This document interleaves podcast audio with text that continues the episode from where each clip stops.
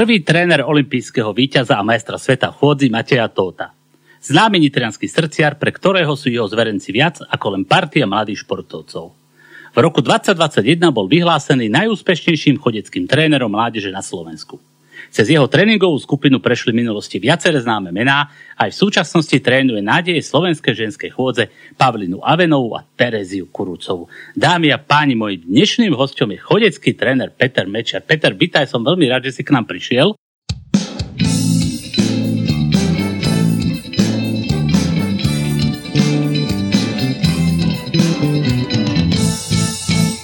No Peter, my tu máme obidva takú premiéru, pre tých, ktorí nevedeli, tak ja teraz prvýkrát vysielam live a teda vy, čo teraz budete počúvať uh, teraz ako v našom podcaste, tak aby ste vedeli. Ty si mi ešte prezadiel ďalšiu vec, ktorú som ja včera nevedel, že ty budeš mať čo chvíľu také jubileum, že? Životné. Tak, o chvíľku 50 takže... O chvíľu to znamená na budúci rok, hej? Na budúci rok, áno, v januári. Aj to nás inak spája, aj to sme na tom rovnako, takže sme si veľmi blízki. Dobre, a už si aj tak trošku bilancoval, či ešte nie? No tak každý deň prináša nejaké nové situácie, nové výzvy a ja som rád, že stále ma baví to, čo robím, stále ma naplňa e, trénovanie svojich zverencov a môžem povedať, že mám rovnaké pocity e, pri trénovaní tak, ako som, keď som začínal pred, ja neviem, 30 rokmi a takisto aj teraz, lebo stále vidím Eh, možnosti eh, pre tých zverencov, že im môžem niečo ponúknuť a som rád, že tie výsledky to aj potvrdzujú. No, tak samozrejme, teda aj kvôli tomu sme si ťa zavolali, lebo ty si naozaj úspešný tréner, ale skôr teda, ako začneme rozprávať o tej tvojej trénerskej anabáze, najskôr mi prosím ťa povedz, ako, alebo čím teba očarila chôdza a prečo práve chôdza? Mal som asi, myslím, 15 rokov, bol som na e, športovej škole na nábreží mládeže a e, samozrejme, že bývajú také atletické preteky, kde nemal e, kto ísť chôdzu. Tak som sa nejak na to prihlásil, vyskúšal som si to a poviem tak, že tak ma po tejto disciplíne boleli nohy ako nikdy tak to ma tak nakoplo, že rád by som to vyskúšal, no a začal som sa tomu potom aj venovať aktívne. No a vlastne celú mládežnickú takú kariéru som, som strávil ako chodec s nejakými tými e, medailami rôznymi z majstrovstiev Slovenska. No a potom, keď som e, došiel do veku 19 rokov, tak som si uvedomil, že asi olimpijský víťaz mňa už nebude ako pribylinec, ktorý teda bol vtedy môjim veľkým vzorom. Tak som sa rozhodol, že už v tomto mladom veku skúsim byť trénerom a vlastne e, táto anabáza trvá až dodnes. No prosím ťa, lebo tá chôdza to je tak, taká zvláštna atletická disciplína, že nie je to ani beh, ani to nie nejaké prechádzanie sa. A teda tí chodci a chodky pritom tak zvláštne vrtia zadkom a nohy dávajú tak divne pred seba. Ako dlho trvá, pokiaľ sa niekto naučí chodiť tak, ako má ako chodecky, myslím? E, tak ako pri všetkých športoch alebo aj v oblastiach života treba mať na niečo talent a naozaj, že za tie roky, za tých 30 rokov už teda prešlo mojimi rukami veľa, veľa detí a e, boli aj takí, ktorým som naozaj na začiatku povedal, že vieš čo, bude lepšie pre teba, keď pôjdeš na inú disciplínu, lebo jednoducho e, tento chodecký krok e, nezvládneš a, a nie, nie je ti to dané, možno budeš lepší skokan alebo ja neviem, e, šprinter, ale chodec z teba nebude. Takže nie je to Takže, sranda na Určite to, nie.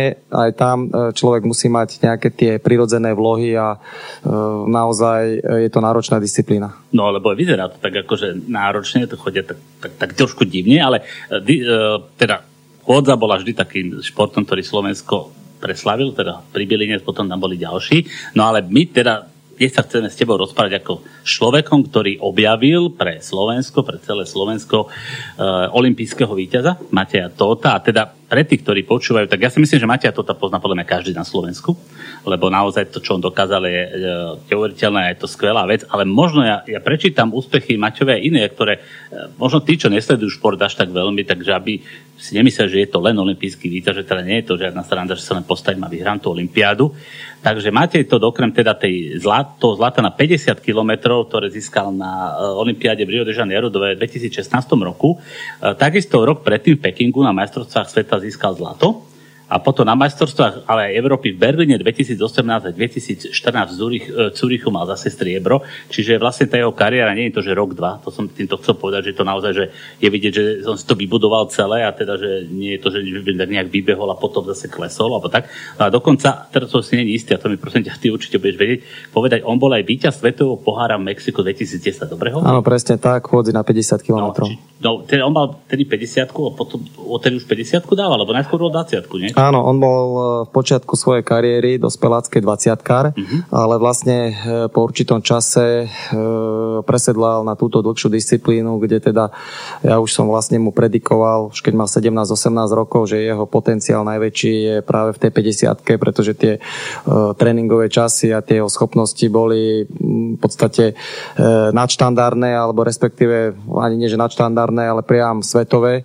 A už vtedy som mu predpovedal veľkú budúcnosť na tejto disciplíne. E, najprv však e, bolo treba dozrieť na túto disciplínu, preto najprv išiel na tú kratšiu, teda 20 km. No ale keď došiel ten správny čas, tak presedlal na 50 a hneď po asi, neviem, roku, dvoch dokázal zvíťaziť e, na Svetovom pohári v Mexiku. No ale tak 50 km to je taká kráľovská disciplína, teda olimpijská, teda všeobecne chodecká. Je to vlastne ako maratón, hej? Dá sa porovnať bežeckej. Áno, je to v podstate najdlhšia atletická disciplína, vytrvalecká, extrémne náročná samozrejme. A... No koľko, koľko takých 50 sa dá za sezónu? Akože tak naozaj, že odchodiť tak, aby to malo nejaký zmysel a úroveň. Svetoví pretekári väčšinou chodia 1 až 2 50 To znamená, že väčšinou tí úplne najlepší sa sústredujú len na jednu, mm. lebo naozaj regenerácia po takom tomto extrémnom závode veľmi náročná a človek sa dáva dokopy veľmi dlho. Takže väčšinou sa to chodí tak, že na jar sa splňa nejaké kvalifikačné kritéria aby sa ten pretekár dostal na nejaké vrcholné podujatie svetové, pokiaľ to nemá splnené rok predtým. No a mhm. potom v lete bývajú tie vrcholné podujatia, či už olympijské hry, majstrovstvá sveta a podobne. No, dobre, takže toto, to je niečo ako z maratón. Maratón Áno. v podstate, že asi o mnoho viac nemáva. Áno, tak eh, v podstate stovku alebo vrch gulov môžete robiť aj 5 krát mesačne, ale... Stovku my s Michalom dávame za 9,85. Áno. A k tomu 20. Krát 2. Krát 2. Dobre, poďme teda k Maťovi a teda Neviem, ty si ho objavil, alebo on k tebe prišiel, ako to vlastne bolo? Povedz. A teda koľko mal Matej rokov? Tak? Áno, to bol v podstate roku 1996, kde ja som mal spoluprácu, ja som bol vtedy v podstate začínajúci mladý tréner, trénoval som bari 4, 4, 5 rokov. Čiže a... také úplne, 25 áno, rokov? Áno, áno, presne tak. A v tom čase som mal spoluprácu so základnou školou Nábrežia Mládeže, kde teda vlastne boli atletické triedy. No a učitelia z Nábrežia Mládeže mi teda poslali na e, Peťo, pozri sa na tohto chlapca, e, chce robiť chôdzu a teda pozri sa, že či má na to nejaký talent alebo perspektívu. No priznám sa, Mate došiel na prvý tréning, tak nebadal som v ňom, že to bude olimpijský víťaz. Nebolo to úplne to, že by mi to, ako sa hovorí, vyrazilo dých, mm-hmm. ale čo mi vyrazilo dých, bolo to, že od prvého dňa ten chlapec um, vedel, čo chce, vedel, prečo to robí a proste môžem povedať, že za tých 30 rokov som sa nestretol ešte s takým prístupom, aký on mal. A myslím si, že na tomto sa zhodneme všetci traja tréneri, že trénovať Matia Tota bola radosť pre každého a asi to najlepšie, čo v kariére každý z nás troch sme zažili.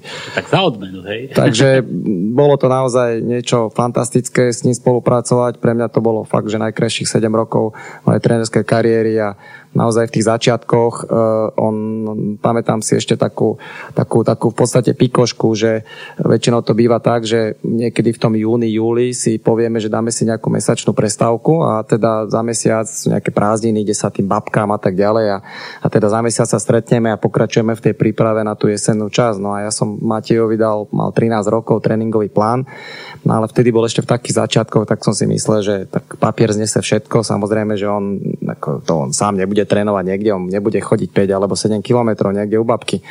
No a on prišiel niekedy koncom júla a hovorí mi, pán tréner, tu je všetko, čo som otrénoval, ukázal mi svoju písanku.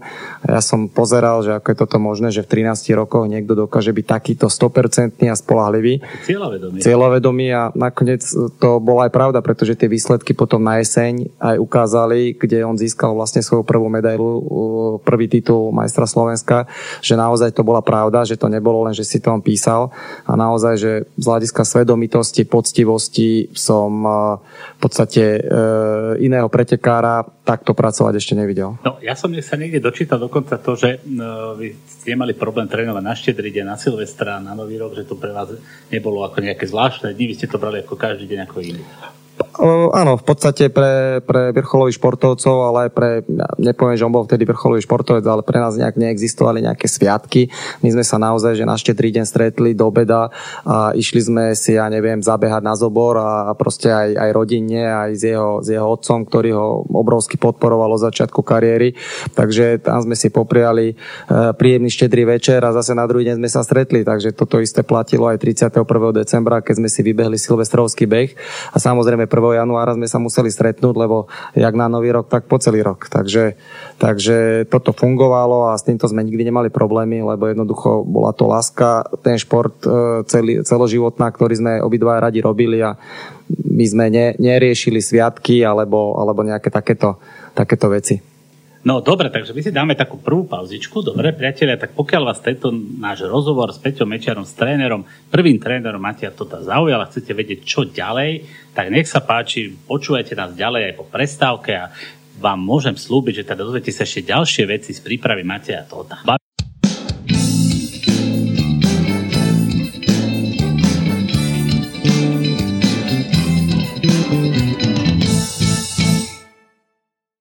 Bavíme sa dnes s môjim hostom, ktorý je, je Peťo Mečiar o jeho prvom, teda, teda o jeho najúspešnejšom zverencovi, ktorým je Matej Todt, ktorý je teda olimpijský víťaz, ktorý dosiahol ďalších veľa úspechov. My sme sa trošku bavili o tom, že e, Matej je známy tým, že pristupoval k svojmu tréningu vždy veľmi tak poctivo a teda ty si sám teraz pred chvíľkou vravel, že teda bol to možno tvoj najlepší zverenec, ktorý bol. Ale ja sa chcem predsa len spýtať, že uh, aby človek bol olimpijský víťaz, to je na, alebo majster sveta, to je naozaj že toba stane sa to vždy iba tomu jednému. Uh, aké je percento toho talentu a tej driny a tej, tej tréningovej námahy, alebo dá sa to, že dá sa to urobiť, že aby niekto aj nebol nejaký prirodzený talent, že to naozaj dosiahne tým tréningom, alebo tam tá kombinácia nejaká musí byť? Tak samozrejme, že musí tam byť kombinácia, ale ono, ten talent, e, niekto si myslí, že talent je to, že príde, zrazu nastúpi na preteky, vyhrá majstrovstva Slovenska alebo sveta a rovno to je najväčší talent. Áno, má, má e, svojím spôsobom nejaký talent, ale Maťo nebol ten talent, ktorý prišiel, videl a zvíťazil. Mm. Maťo mal talent iný. Maťo mal talent na tú zodpovednosť, na ten prístup a to bol jeho talent, že on vedel e, vlastne presne prečo to robí, vie, že aký má cieľ a naozaj si za ním išiel e, veľmi, veľmi zodpovedne a tvrdo. A môžem povedať ale aj to, že ďalšia vec je, že musí fungovať pri takomto e, športovaní alebo takomto vzťahu aj ten trojuholník samozrejme aj s rodičmi, lebo tí sú nepostradateľnou vecou tohto celého reťazca a ja môžem ako povedať, že um, ja som v podstate na začiatku, keď Maťo dosahoval prvé veľké výsledky, keď mal 15 rokov, vyhrávali všade, kde sme prišli, prekonával najlepšie slovenské výkony a tak ďalej a tak ďalej. A ja som vtedy vlastne jeho rodičom a hlavne ocinovi hovoril, že ten Maťo má, má obrovskú perspektívu a ja vidím v ňom, že, že to naozaj je niečo výnimočné, čo tu ešte nebolo a treba pre neho urobiť všetko, čo teda môžete a naozaj, že tí rodičia mm, robili maximálne maximálne, čo mohli. Naozaj, či to bolo detaily, že ho, že ho vozili z toho tréningu na tréning, že mu platili všetky veci, ktoré súviseli s tým športovaním a naozaj nebolo to, nebolo to málo a mm, mám aj takú v podstate úsmevnú príhodu, že samozrejme, že my sme tých financií nikdy nemali nejako, nejako názvyš. A... Prepač, ja ťa na chvíľku preruším. Čiže pre ľudí, ktorí sa nepohybujú takto v športe, že to, ktorí máme deti a športovali, tak vieme, ako to funguje. Čiže vlastne, aby niekto nemal možno takú naivnú predstavu, že proste príde niekto do klubu a klub to bude platiť. Hej, tak toto nefunguje. Samozrejme, že mm, to teda tak... nejaké minimum možno toho trénera, či ani Áno, uh, nie, nie, nie, nie. To, to, vtedy to fungovalo na báze, že možno dostal z toho nitrianského klubu možno jedny tenisky, ak by som to tak povedal. A to bolo všetko, takže všetko to bolo naozaj na tých rodičov a samozrejme, keď e, už bol úspešný, tak sme tiež začali písať všade možné, aby ho nejako podporili a, a nejaké financie sme získali, ale chcem povedať takú vec, že naozaj ten, ten, ten otec bol obrovská opora Maťa a mm, keďže ja som teda nebol profesionálny tréner a, a napríklad nemohol som sa zúčastniť e, nejakého dlhodobejšieho sústredenia, ten otec si zobral dovolenku, išiel s ním napríklad do tých vysokých tatier, kde my vlastne sme chodili 5-6 krát do roka na tie dvoj-troj týždňové pobyty, čo, te, čo pre vytrvalca teda je veľmi, veľmi potrebné, tak ten otec si neváhal zobrať dovolenku a, a bol tam s ním. Presne dieťa, tak. Hej? Takže to bola jedna vec aj takáto. A samozrejme, keď už Maťo začal byť e, svetová špička juniorská, kde sme, kde sme chodili na majstrovstvá sveta, na majstrovstvá Európy, kde naozaj už, už už bol naozaj ten, ktorý, ktorý na niečo má a už sa vedelo o ňom, že to je Matej Todt. Tak, už budzoval pozornosť. Už áno, presne tak. Tak bola taká situácia, že, že my sme, ja neviem, 6 rokov chodevali stále do tých Tatier na sústredenia, to štrbské pleso. No a ja som vtedy, keď mal vlastne 18 rokov, pripravovali sme sa na majstrovstvá sveta a ja hovorím teda jeho otcovi, že, že vieš čo, bolo by treba už, aby ten Matej išiel do, na sústredenie do vyšších nadmorských mm-hmm. výšok, čo teda my vytrvalci potrebujeme z hľadiska tvorby červených krviniek. Ale ide, e, chodci idú do Mexika, e, skupina trénera Benčíka, no ale to Mexiko stalo 60 tisíc korún. A teraz, teraz hovorím, Vilo, ja viem, že teda je to strašne veľa peňazí, ale teda bolo by vhodné, keby, keby tam mohol ísť, no a, a teda ja ti len hovorím, že ja by som bol za.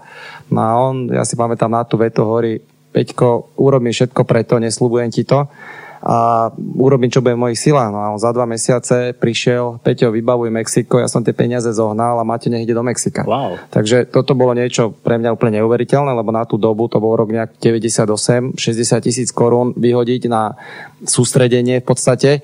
No ale ukázalo sa, že naozaj malo to svoj význam a dneska, keď sa aj stretneme s Maťovým mocom, tak naozaj na tieto, na tieto veci spomíname a, a, a jak sme naozaj bývali v najlacnejších izbách e, na tom Štrovskom plese, kde sme sa ráno zobudili a naozaj sme mali nasnežené výzbe, lebo sme vždy hľadali to najlacnejšie. Varili sme si na rôznych e, dvojplotenkách a tak ďalej. Takže... Teraz, to znie tak, že romantické. Áno, je to, je, bolo to romantické veľmi, ale no, hovorím, bolo to, bolo to krásne obdobie a a teda hovorím aj týmto chcem tým rodičom poďakovať, že takého skvelého chlapa alebo chlapca vychovali a, a som rád, že, že dali tomu Maťovi všetko v tej kariére, čo potreboval. No ono veľakrát je to pre týchto mladých športovcov, že naozaj bez toho okolia, bez tej rodiny to nejde, ale teda niekedy to je aj trošku ináč, že nie každému je dopriate, že má teda tú svoju rodinu okolo seba, ktorá ho vie podporiť. Ty si človek, ktorý takéto veci tiež na takéto veci vie zareagovať, ale k tomu prídeme trošku neskôršie ešte. Ja by som chcel ešte trošku sa spýtať pri Mate, lebo Mate je človek, ktorý teda je vždy, teda, teda zdá sa na vždy, že je pozitívne naladený, že je vysmiatý, je ochotný sa s každým rozprávať, nie je nejaký konfliktný typ. Ako, e, bol niekedy, alebo najedoval sa? Ako sa jeduje Matej to? Povedz nám. Tak samozrejme, že dokáže sa najedovať, no. to by som nepovedal. že, no, že tak ako takýto nie. človek, to sa najeduje, povedz, ak búcha tenisky o, o zem, alebo čo? No, tak ja si skôr myslím, že on není ten typ, ktorý by nejako, treba za neviem, nadával alebo mm-hmm. hrešil, to, to zase nie, ale tak e, vie sa tak správne, ak sa hovorí, zduť a skôr, skôr to tak ako dusí v sebe a ja som skôr taký, že ja to hneď vypustím, ale on to Aha. tak nejakým spôsobom skôr tak vnútorne a. prežíva. A možno no. to potom vyventiluje na ďalšom Áno, áno, áno. Potom príde naštartovaný a buchne 40 km na tréningu, jak lúska. no, Takže... to je nakoniec aj dobre. áno, áno, áno, tak samozrejme. Dobre, ešte sa tam vráťme k tomu, že teda Matek k tebe prišiel, keď mal 13 rokov a odišiel, keď mal koľko? 20? Keď mal, dva, keď mal 20, áno. 20. Čiže ty si s ním prežil aj tú pubertu. Povedzme to tak, áno, jak to je. Teda, ty, že si, ty, že ste trénovali veľmi veľa, tak naozaj, že si bol možno, že ako keby súčasť rodiny a zažíval si s tým naozaj veľmi veľa. Uh, zamávala s Matejom nejak puberta? Bola nejaká možno, že chvíľa, že proste keď, ja neviem, kamaráti chcú ísť niekde von a niečo také do kina, on nie, lebo proste športovec. Mal niekedy takú on sám, že ja neviem, tréner, že dneska naozaj chcem ísť von, že nedáme tak pauzičku. Priznám sa, že za 7 rokov, a toto nebolo ani raz, a mm, to sme naozaj e, trávili spolu veľa času a e, samozrejme aj my sme e, mali, ja neviem, som mu povedal, Mateo, treba sa ísť trošku odventilovať, chodať nejakú diskotéku a proste nedá sa stále len mysleť na tréning a na chôdzu. Takže, takže pamätám si na situáciu, dostal vodičák, mal 18 rokov a, a vtedy mi hovorí, že tréner, že, že chcel by som ísť chcel by som ísť akože niekde na chatu s kamarátmi na dva dní. Hovorím, Maťo, choď samozrejme. A tam mohol aj prejsť. A že či by som mu nepožičal auto. Mm-hmm. A hovorím, no, hovorím, dobre. E, moja žena, keď to počula, tak e, neviem vtedy, v tej chvíli, čo si pomyslel, ale ja hovorím, Maťo, ja ti tak dôverujem, že ja ti to auto dávam a verím, že teda všetko bude OK, tak som mu dal auto, za dva dní doniesol auto. A, takže bolo to také úsmevné a dôveroval som mu absolútne maximálne, lebo vedel som, že ten človek proste má charakter a naozaj môže mu dôverovať. No, keby sa niečo aj stalo, tak by sa zrejme k tomu postavil ako chlap. Áno, áno. Lebo zase vždy sa môže niečo stať, aj keď človek nemôže za to. Dobre, e, ty si ho teda trénoval 7 rokov, boli ste teda naozaj ako rodina, ale teda prišiel čas, keď uh, Maťo teda prešiel do Dukly, dobre hovorím, hej. Áno. Uh, aké to bolo pre teba ako tréner? Alebo toto, toto muselo byť dosť náročné, podľa mňa. Samozrejme, že e, e, v každom takomto e, trénerskom období prídu rôzne, rôzne momenty a toto bol teda jeden z nich. Maťo bol v Nitre v amatérských podmienkach, lebo teda Nitra není nejaké vrcholové stredisko samozrejme, takže Nitra mu nemohla poskytnúť tie podmienky, čo si už vlastne vyžadoval ten jeho tá jeho výkonnosť, hej, ano. svetová. Takže samozrejme, že jedinou takou alternatívou v tej dobe bola Dukla Banská Bystrica a samozrejme, že e, tréner e, Benčík, ktorý, ktorý legendárny, le, legendárny tréner Benčík, ktorý teda trénoval aj Pribilinca, olimpijského víťaza, tak o Maťovi veľmi dobre vedel, veľmi dobre vedel, kto je Maťo, veľmi dobre vedel um, v podstate aj ten, tú Maťovú genézu, že teda je to hlavne človek, ktorý má maximálny prístup a proste všetko toto o ňom vedel a samozrejme, kto by nemal záujem o takého, takého zverenca. A samozrejme, že ja som tiež mu nemohol brániť, keď, keď raz v Nitre mal, ja neviem, pár, pár korún na, na tú svoju športovú prípravu a zrazu mu tá Dukla ponúkla profesionálne podmienky s platom, s, s ďalšími výhodami. Tým, takže, sa môže sústrediť na Samozrejme, takže kariéru. nepopieram, že to bolo veľmi ťažké obdobie, lebo vedel som, že tých 7 rokov, čo sme spolu zažili a samozrejme vedel som aj, mm, aký klenot od, odchádza a ja som absolútne nepochyboval, že raz z neho bude svetová špička. Proste mm, cítil som to a naozaj za, vlastne za pár rokov, keď už začal nosiť aj výsledky. Vlastne už on o dva roky na to sa dostal na svoje prvé olympijské hry, keď vlastne odo mňa odišiel, takže už tá jeho cesta profesionálna bola naštartovaná absolútne maximálne a, no a už to išlo. Ešte sa chcem spýtať, teda on prešiel k inému trénerovi, teda na uznávanému tréneru, podľa mňa asi možno najlepšiemu u nás, dobre Hej, hovorím? Áno. E, bolo aj tak, že možno ti niekedy alebo teda ako často ti zavolá, že teda čo tréner takto, takto, alebo trošku si aj ty mu do toho niečo dal, alebo sa naozaj odozdal celé na Benčíkovi, ale možno, že pán Benčík ti niekedy zavolal, alebo ako toto funguje. Alebo je to naozaj prísne, že, lebo rozumiem tomu, že každý tréner si chce ísť svoje, to je úplne pochopiteľné, takže aký tento nejaký vzťah, či bol alebo nebol? Tak e, v podstate, ako si povedal, že každý tréner e, má tie svoje metódy a um, tréner Benčík samozrejme bol skúsený, bol v tej dobe, už mal za sebou, tak jak ja teraz, nejakých 30-ročnú mm. kariéru trénerskú a, a olimpijského víťaza a ďalšie, ich uh, borcov, takže um, určite mu nebolo treba radiť, vedel, čo má, čo má robiť. A, um, ja som skôr myslel tak, že možno z toho, že máte že 7 rokov, proste, keď ste bol prežil, že proste nejaký ten vzťah, proste, že možno večer zavolať alebo niečo také? Samozrejme, že ten vzťah e, pokračoval a pokračuje až dodnes a e, ja som rád, že s Maťom sa stále môžeme porozprávať o všetkom možnom a naozaj som mu držal palce v tej ďalšej kariére a mm, absolútne som prežíval každý ten jeho úspech, aj tie určité problémy, ktoré toto, tam potom vznikli. Toto sa chcem práve spýtať, ako prežíva tréner, ktorý dostal mladého človeka k sebe, ktorý v ňom naštartoval teda toho borca, keď teraz sa stane majstrom sveta a olimpijský víťazom. Ako to prežíva?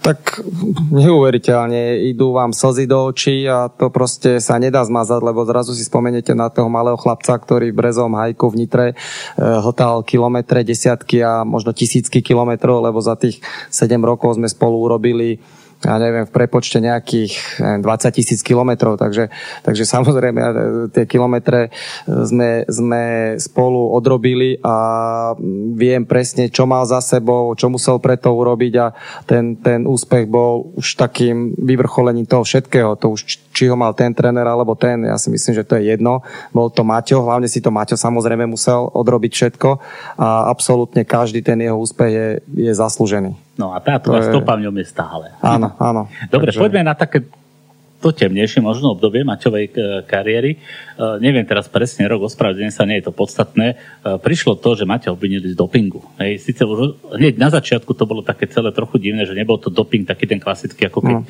niekomu nájdu nejakú zakázanú látku. Skôr tam bolo nejaký výky v nejakých tých hodnotách, v tom dopingovom pase, alebo ako to presne volá. To sa volá biologický pas. Biologický pas, pardon. Čo, čo to bolo pre teba, keď si to počul, keď si Matia poznal, že si vedel, čo je za človeka, že takéto niečo si dozvedel? Tak samozrejme, že to bol absolútny šok. To nepopieram, že ja som akorát vtedy bol s ním na sústredení, keď on vlastne kvôli tejto, tejto kauze odišiel zo sústredenia. Vtedy ešte ja som o tom ani nevedel, lebo teda uh, on, on to moc nechcel hovoriť, mm-hmm. ale vlastne o, o, pár dní, o pár dní sa to teda dostalo von.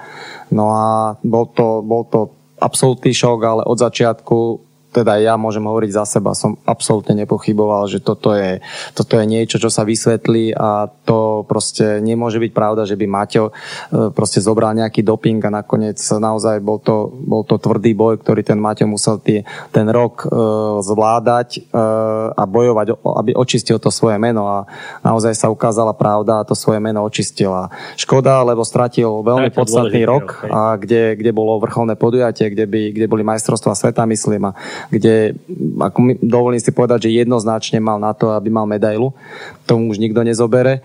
Nehovorím aj o tých financiách, koľko to stálo, aby, aby teda sa očistil, ale chvála Bohu, myslím, že to bolo na tesne pred štedrým dňom, tak mu, tak mu z medzinárodnej asociácie došiel list, že teda, že ho očistujú a že teda, uh, ale v podstate to je taký systém, že to sa vám ani neospravedlňa ani nič. Mhm. Jednoducho uznávajú vaše argumenty a, ano, a tak ďalej. Viem, že takže... potom bola taká ako keby pachuť, keď to tak môžem povedať z toho celého, že zaplatia človeka z naozaj teda špičku svetovú, mm-hmm. teda dostane takéto nejaké obvinenie, ktoré od začiatku ako keby plávalo na vode, keď to môžem takto povedať a po roku sa povie, že tak dobre, mali ste pravdu, ide sa ďalej.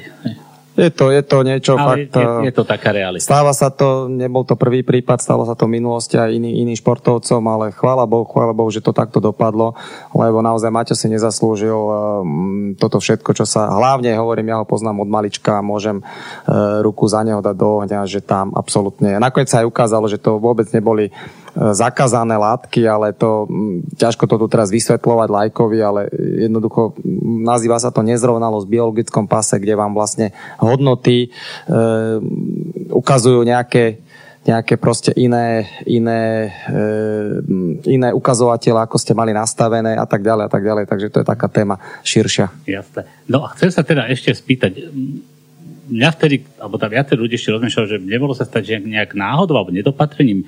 Existujú takéto veci, lebo niekde sa hovorilo, že niekto niečo zjedol, čo nemal, alebo že nejaké, ja neviem, lieky alebo niečo také. Nebolo chvíľku aj také, že niečo také by sa mohlo stať? Nie, nie, toto súviselo, to, jeho, jeho, jeho nezrovnalosť v biologickom pase nesúvisela s nejakou dopingovou látkou, mm-hmm. ale mm, v podstate to súviselo určitými hladinami, e, hladinami e, hemoglobínu hemoglobínu a, a vlastne mm, krvných, krvných teda testov, ktoré vlastne boli...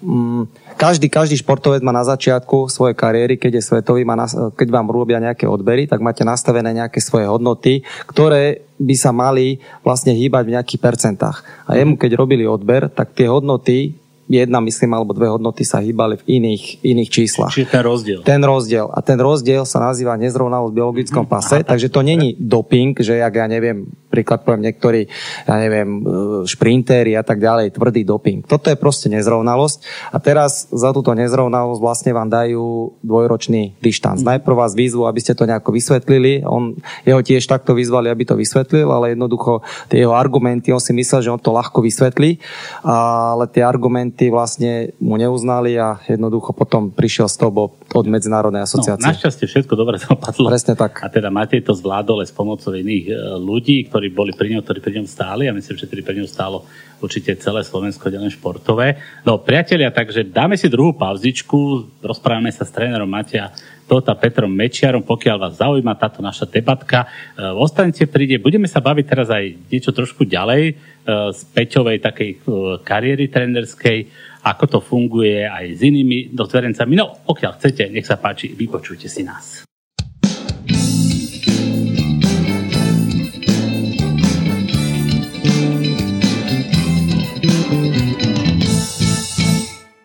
Môjim dnešným hostom je Peter Mečiar, človek, ktorý začal trénovať olimpijského víťaza Mateja Tota, ale o tom sme sa rozprávali v našich doterajších vstupoch. E, končíme už trošku túto, túto anabázu Mateja Tota. Možno len na záver spomenieme pre tých, ktorí nevedia, že Matej ukončil prednedávno teda svoju uh, bohatú športovú kariéru a stal sa riaditeľom športového centra Dukla Banská Bystrica. Dobre to hovorím, Peter? Áno, veľmi správne a myslím, že to je človek absolútne na správnom mieste a väčšiu osobnosť ako Mateo si neviem ani na tej, na tej funkcii predstaviť. Možno, možno tak úplne, že skrátke povedzme, že, že čo to vlastne je takáto funkcia naozaj, že možno minútke pre niekoho toto nepozná.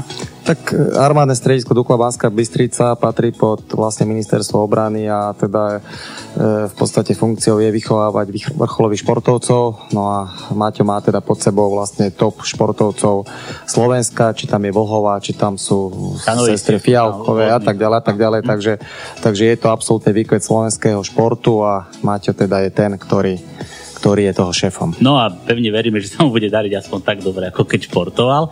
A ja myslím, že Matej je človek, ktorom sa podarí v živote že všetko. Ja myslím, že áno. No dúfajme, že to tak aj bude ďalej. Dobre, poďme ale trochu, trocha ďalej. Ja som spomenul to, že je veľmi, ale teda bavili sme sa obidva o tom, že je veľmi dôležité, že v eh, kariére mladého športovca, hlavne keď začína, keď teda ešte sa nevie, či z neho niečo bude alebo nebude, keď tých finančných prostriedkov nie je, určit, nie je veľa, že aby teda mal to, to svoje rodinné zázemie alebo teda niekoho, kto sa o neho bude starať. Ale nie každý má takéto šťastie, nie každý má šťastie, že má rodinu, ktorá toto chce robiť, alebo jednoducho uh, vyrasta v takom prostredí, kde k takémuto niečomu nepraje. A ty si práve človek, ktorý sa takýchto víziev nebojí, hoci je to podľa mňa často aj na, na úkor tvojej konformity, aj všetkého tvojho života, rodinného a tak ďalej. A my tu, ja dneska chcem spomenúť dva prípady. Prvý prípad je vlastne, nie prípad, pardon, dvoch športovcov. Prvým je Dano Kováč.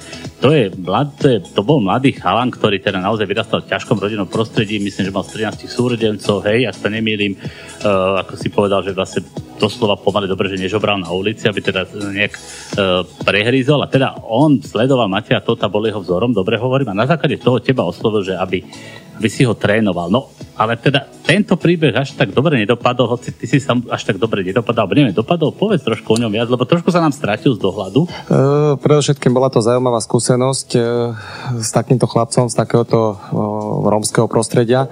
Naozaj e, bolo to zaujímavých 6 rokov, kde sme teda zažili všetko. Naozaj, že Dano, Dano, Dana som vyťahol prakticky e, z prostredia, z detského domova, kde on, on sa mi ozval, že videl Mate máte to tá v televízii a tak ďalej. Ja som to najprv bral ako recesiu od takéhoto chlapca, no ale e, som mu povedal, prídi na prvý tréning, ukáž sa, no myslel som, že príde e, dva razy prvý a posledný, ale naozaj, že on tiež sa do toho od začiatku zahryzol, videl som, že v, ňom, že v ňom drieme talent, tak som teda som si ho zobral do Nitry, vybavil som mu to teda všetko tie veci, ako je ubytovanie a tak ďalej. No a začali sme spolupracovať a naozaj, že ten talent, tak jak som na začiatku predpokladal, v ňom bol, dostal sa na majstrovstva sveta, bol 10 10. na majstrovstvách Európy, 9. a tak ďalej, takže tiež pochodil rôzne svetové podujatia. No ale samozrejme dostal sa do veku tých 19-20 rokov, keď už e, začínajú mať mladí ľudia iné priority, ako je teda ten vrcholový šport a presne toto bola jeho prípada. A momentálne, e, momentálne teda netrénuje, či ešte sa vráti k tomuto alebo nie, ťažko povedať. Dobre, necháme to hlavne na neho. Je to hlavne v jeho Áno, samozrejme. Dobre, poďme ešte spomenúť druhý prípad, ktorý je v počiatku podobný, ale nakoniec trošku odlišný. Takže jedná sa o... Um, alebo povedz to vlastne ty sám celé. Aby sme to... A zrejme narážaš na, na mm, e, súrodencov Abatantónových. To boli vlastne e, dve, dve sestry a, a teda dve sestry a malý brat, e, kde, kde ja som začal trénovať vlastne e, staršiu Nikoletu, keď mala nejakých 11 rokov. E, bolo to na atletickom štadióne na Stavbári, keď teda som si ju tam všibol pohybovo nadaná, tak som teda išiel išiel za ňou, že, teda, že či by nemala záujem teda trénovať a tak ďalej. Povedala mi, že je tu s babkou. To ma samozrejme prekvapilo, že babka s tromi vnúčatami teda na tréningu. No a tam som sa dozvedel teda, že už tam tá situácia u nich není ľahká, jednoducho zomrela aj mama, otec s nimi nežil, takže všetkých troch vychovávala teda babka. Takže samozrejme, že toto bolo, toto bolo pre mňa dosť e, netradičné, no ale začali sme spolu teda spolupracovať a, a naozaj tá Nikoletina kariéra išla tiež tiež vynikajúcim, vynikajúcimi krokmi. Tiež štartovala na rôznych svetových podujatiach a tak ďalej. My sme sa im snažili tiež aj trošku rodine pomáhať, lebo teda naozaj tá situácia tam nebola tiež úplne jednoduchá. No ale bohužiaľ ten osud sa s nimi teda nemaznal a keď mala Nika nejakých, myslím, 18 rokov, bolo to po majstrovstvách sveta, tak, tak jej diagnostikovali vážnu, vážnu chorobu, bol to v podstate nádor nádor v hlave, ktorý sa nedal operovať a vlastne e, Nikoleta po, po asi roku zomrela. Takže naozaj hlavne tá babka zažila veľmi smutné, smutné, smutný život, lebo teda najprv pochovala dceru, potom vnúčku. Takže, takže bolo to veľmi smutné, no bohužiaľ už... Život píše aj takéto. Život píše aj takéto príbehy ja som preto chcel spomenúť tieto dva príbehy, že ako, to ten, člo, ako ten život sa s nami niekedy zahra, že niekto má e, možnosti, niekto nemá, niekto to chytí viac do rúk, niekto menej a zase niekomu sa to nepodarí, pretože žiaľ do toho vstúpia takéto tragické veci. E, ja som to spomenul predtým. E, ty si sa vlastne aj o Dana, teda s časťou Nikolety nejak v podstate staral aj mimo toho tú, tú trénerskú činnosť, alebo teda tú prácu a viem, že teda eh, je to aj na úkor tvojej rodiny. Ako to berú teba? Berú to tak, že teda je to tvoja súčasť, alebo vedia, že už to inak nebude? Ako to je? tak skôr poviem, že asi to, áno, asi poviem, že vedia, že asi to inak nebude, lebo teda vedia aj, aj doma, aj moja manželka, ktorá mi teda vytvára teda stále, on vie, že robím to už 30 rokov, vie, že to je môj život a tak ďalej, takže samozrejme, že už aj chápe a rešpektuje, že, že sú rôzne situácie. Ešte, Toto boli... také skvelé. No. Áno, áno, áno, ešte, že máme také manželky, takže bola to neštandárna situácia v obidvoch prípadoch, ale tak e, som rád, že, že aj ona bola súčasťou toho, že sme sa jej snažili obidvom pomôcť, no jak sme mohli a ja jej týmto aj ďakujem. Jasno. No to trošku tak, a ja som ano. to pokladal trošku za povinnosť, pretože ja vždy obdivujem takto ľudí, ktorí dokážu pochopiť toho druhého v tej rodine a tak by to asi aj malo byť. Dobre, ale poďme teda na súčasnosť.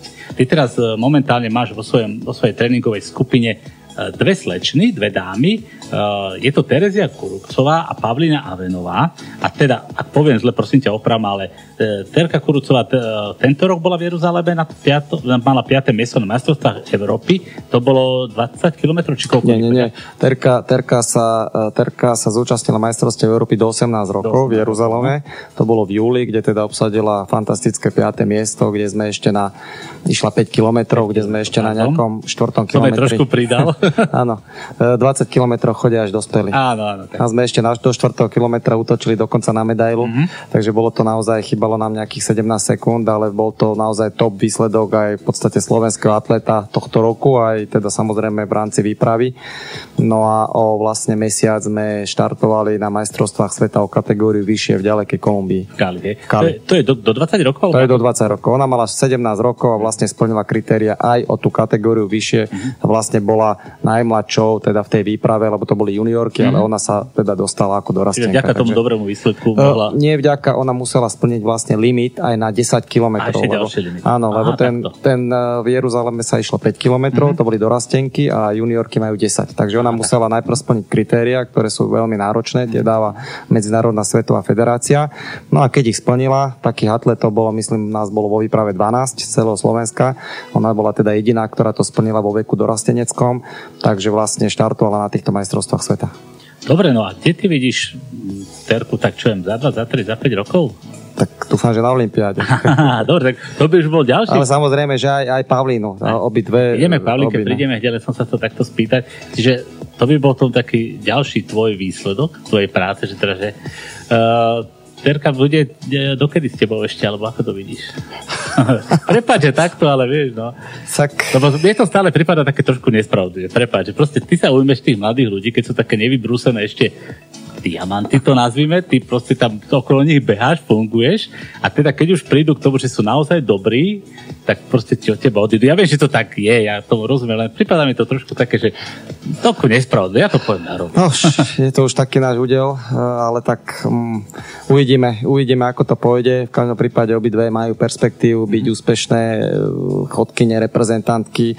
Obidve už v tom mladom veku už dosiahli aj medzinárodné úspechy, takže, takže ja dúfam, že sa im bude dariť a už uvidíme, že ako to bude ďalej. Dobre, spomeňme ešte Pavlinku, tá teda mala, bola strieborná na majstrovstvách Slovenska do 23 rokov, dobre hovorím? Tohto roku, áno. Tohto roku. A inak je 8 násobná majsterka Slovenska. Takže, v takom mladom veku toľko násobná tých, tých medailí už má teda naozaj dosť. A e, v Láni bola účastníčka majstrovstiev Európy, kde vlastne v Taline juniorie, kde bola jedna z najúspešnejších v slovenskej výprave. A oni sú teda obidve e, dievčatá u teba v skupine? Áno, oni sú u mňa v skupine. Dobre, tak budeme vám aj tebe aj im držať palce, aby to všetko dobre dopadlo aj ďalej, aby sa aj vyhýbali zranenia. Presne. No ale poďme ešte trošku, že teraz sme spomenuli, ale teda možno sme nespomenuli, že vlastne ty, ty toto nie je tvoja práca tréner, hej? že teda ty to robíš ako keby hobby alebo koníček, aj keď teda naozaj, že skoro plnohodnotný, keď to tak mám povedať. No ale napriek tomu je, alebo je podľa mňa úplne úžasné, že dosahujete takéto výsledky a je fajn teda, že uh, bývaš aj ocenenie tuto u nás v Nitre, viem, že si dostal myslím cenu primátora alebo niečo podobné. Povedz niečo o tom ešte trošku, prosím ťa. Uh, áno, nie som profesionálny tréner a možno to je aj to dobré, alebo uh, že tú lásku k športu mám naozaj takú, že, že je to koníček a uh, aj tú prácu, ktorú mám, tak uh, mi dovoluje sa tým zverencom venovať prakticky plnohodnotne, takže to ma, to ma veľmi teší, že táto kombinácia funguje a asi za to už ani meniť nebude. No a, a tak ceny, ceny sú, samozrejme potešia, ale tak nerobíme to kvôli cenám, ale kvôli tomu, že nás to baví a že nás to naplňa. Tak, tak, no ešte treba možno pripomenúť, že ty okrem tohto, teda, že trénuješ chodcov, si aj kondičný tréner niektorých futbalistov, hokejistov, alebo celého týmu, áno, samozrejme. Mám individuálne tréningy, mm-hmm. pomáha mi trošku v zlepšovaní sa a teda tiež máme tam nejakých talentovaných e, chalanov, aj hokejistov, aj futbalistov, ktorí... Čiže to máš jednotlivcov, nie že celý tým. Jednotlivcov, áno, jednotlivcov. A to už kedy stíhaš, prosím? Ak je to náročné, môžem povedať, že je to náročné, ale snažíme sa vždycky, vždycky nájsť nejaký ten termín. Jasné. Dobre, no a ešte na záver, pretože už, už nás uh, tlačí čas, ty máš synátora, ktorý teda pravdepodobne pôjde v tvojich trenerských šlapajách. Prosím ťa, povedz o ňom niečo trošku, že pochválme aj jeho. tak neviem, či počúva. Tak, Bude e, musieť, musíš mu to Áno, ide, ide, aspoň v tom je, v tom, nie, nie, nie sú to rovnaké športy, mm-hmm. lebo teda jemu učaroval hokej a je zbláznený do hokeja, bol 10 rokov teda aktívnym hokejistom. No a tiež vlastne v tomto mladom veku, má 22 rokov, tak, tak išiel na trenerskú dráhu a, a robí teda trenera v HK Nitra v mládeži, kde, kde venuje sa aj brankárom ako bývalý brankár, takže som rád, že, že išiel touto cestou a dúfam, že sa mu bude dariť a že bude úspešný. No tak, takže on vychováva našich brankárov, juniorov, či ako to je? Uh, on má na starosti vlastne brankárov tých uh, mládežnických, to Mládež. znamená v nejakých tých piatakčikov, šiestakov a tak ďalej. Čiže, čiže v tejto tých... kategórii je to už rozdelené, takže on teda sa zameria áno, áno, áno, áno, áno. Hej, hej. Dobre, tak dúfam, že nám vychová nejaký poriadny talent. Ja dúfam, že áno, tak baví ho to, bavíme sa o tom veľmi, veľmi často. No a... dobre, mu tak určite nejak pomáhaš, hej, s nejakými radami. Alebo... Tak samozrejme, hlavne s tým prístupom a mm, s takým, s takým tým ako s tými deťmi pracovať, lebo niekedy má na tréningu, keďže je trénerom na prípravke, tak tam má, tak tam má aj 30 detí a není to ľahké zvládať, tak príde s rôznymi zážitkami a tak ďalej.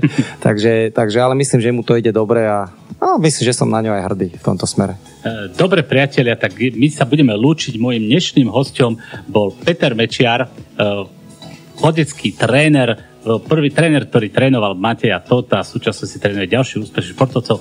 Matej, chcem ti poďakovať, že si prišiel. Peter, chcem ti poďakovať, že si prišiel.